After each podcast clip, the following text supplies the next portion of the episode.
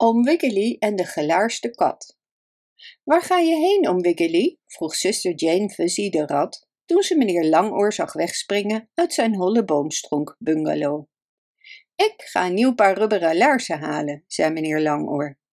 Mijn oude zijn versleten en hebben kleine gaatjes, dus ze lekken.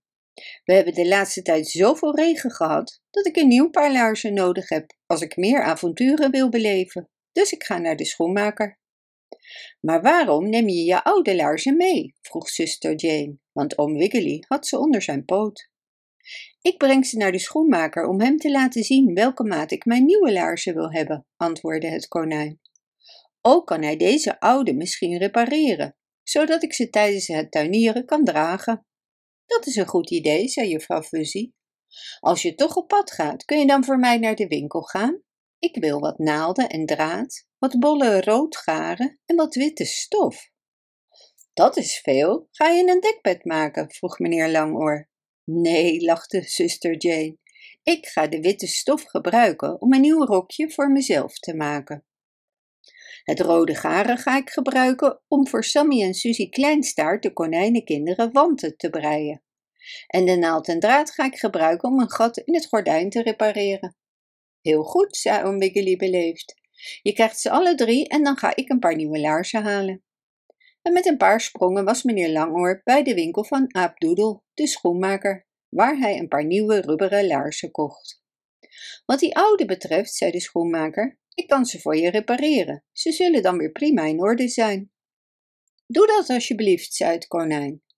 En toen zijn oude laarzen gerepareerd waren, droeg hij ze met de nieuwe over zijn schouder, want hij had zijn schoenen aan. En hij sprong verder naar de andere winkels. Oom Wiggily kocht de naalden, draad, witte stof en rood garen voor de kinderwanten. En hij huppelde terug naar zijn holle boomstronkbungalow.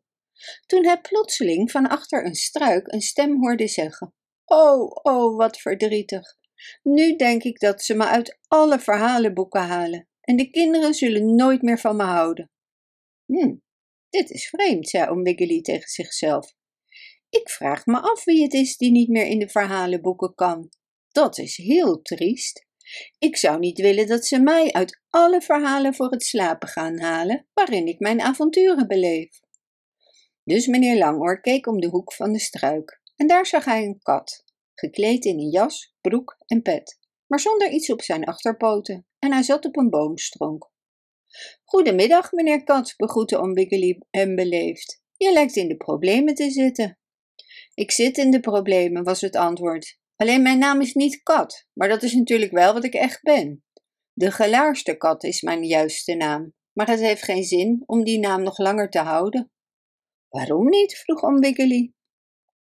Omdat ik mijn laarzen kwijt ben, antwoordde de gelaarste kat. Een tijdje geleden ontmoette ik een hond die me achtervolgde. Ik rende over een moeras en kwam vast te zitten in de modder. Ik slaagde erin om mijn poten uit de laarzen te trekken, maar de laarzen zelf bleven in de modder. Nu heb ik geen laarzen en mag ik niet meer de gelaarste kat worden genoemd. Ik zal uit alle verhalenboeken moeten. Onzin, lachte Om Wiggily. Kijk, ik heb hier twee paar laarzen. Neem een paar. Ik kan maar één paar laarzen tegelijk dragen. En de zeer beleefde meneer Langoor gaf zijn nieuwe laarzen aan de kat. Oh, maar ik kan je nieuwe laarzen niet aannemen, protesteerde de kat. De oude zijn perfect. Nee, drong oom Wiggily vriendelijk aan, neem alsjeblieft de nieuwe. Sinds mijn oude zijn gerepareerd, passen ze me precies en ze zitten gemakkelijk om mijn poten. Dus oom Wiggily gaf de kat de nieuwe laarzen en hield de oude laarzen voor zichzelf. En toen de gelaarste kat de laarzen aan had, zag hij er weer uit zoals hij er in de verhalen uit hoorde te zien. Nu kan ik mijn plaats in de boeken behouden. De kinderen zullen me niet missen. Dank je, oom Wiggily, miauwde de gelaarste kat blij. Graag gedaan, zei het konijn, en ik ben blij dat ik niet twee paar laarzen hoef te dragen. Dus huppelde meneer Langoor weer verder en al snel hoorde hij een paar kleine stemmetjes zeggen. O, lieve moeder, kijk hier, kijk hier, we zijn onze wanten kwijt. Ha, ik weet wie dat zijn, zei het konijn. Dat moeten de drie kittens zijn. En inderdaad, daar zaten drie kittens zonder wanten om hun pootjes.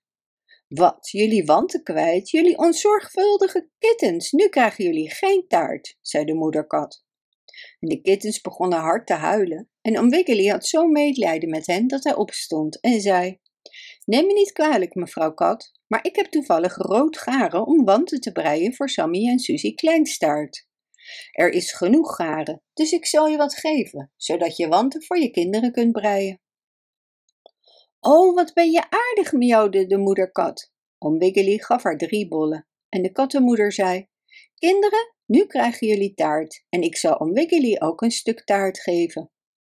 U bent ook erg aardig, zei meneer Langoor, maar ik moet mijn boodschappen nu naar huis brengen. Zuster Jane moet aan het werk met stof, naald, draad en garen. Het konijn sprong weer verder en de moederkat ging zitten om nieuwe wanten te breien. Maar onderweg hoorde om Wiggily opnieuw een verdrietige miauw. Arme ik, het gat loopt helemaal door. Ik zal op deze manier nooit in staat zijn naar mijn oude moeder Hubbard te gaan. Wat een pech. Wat scheelt er? vroeg meneer Langoor.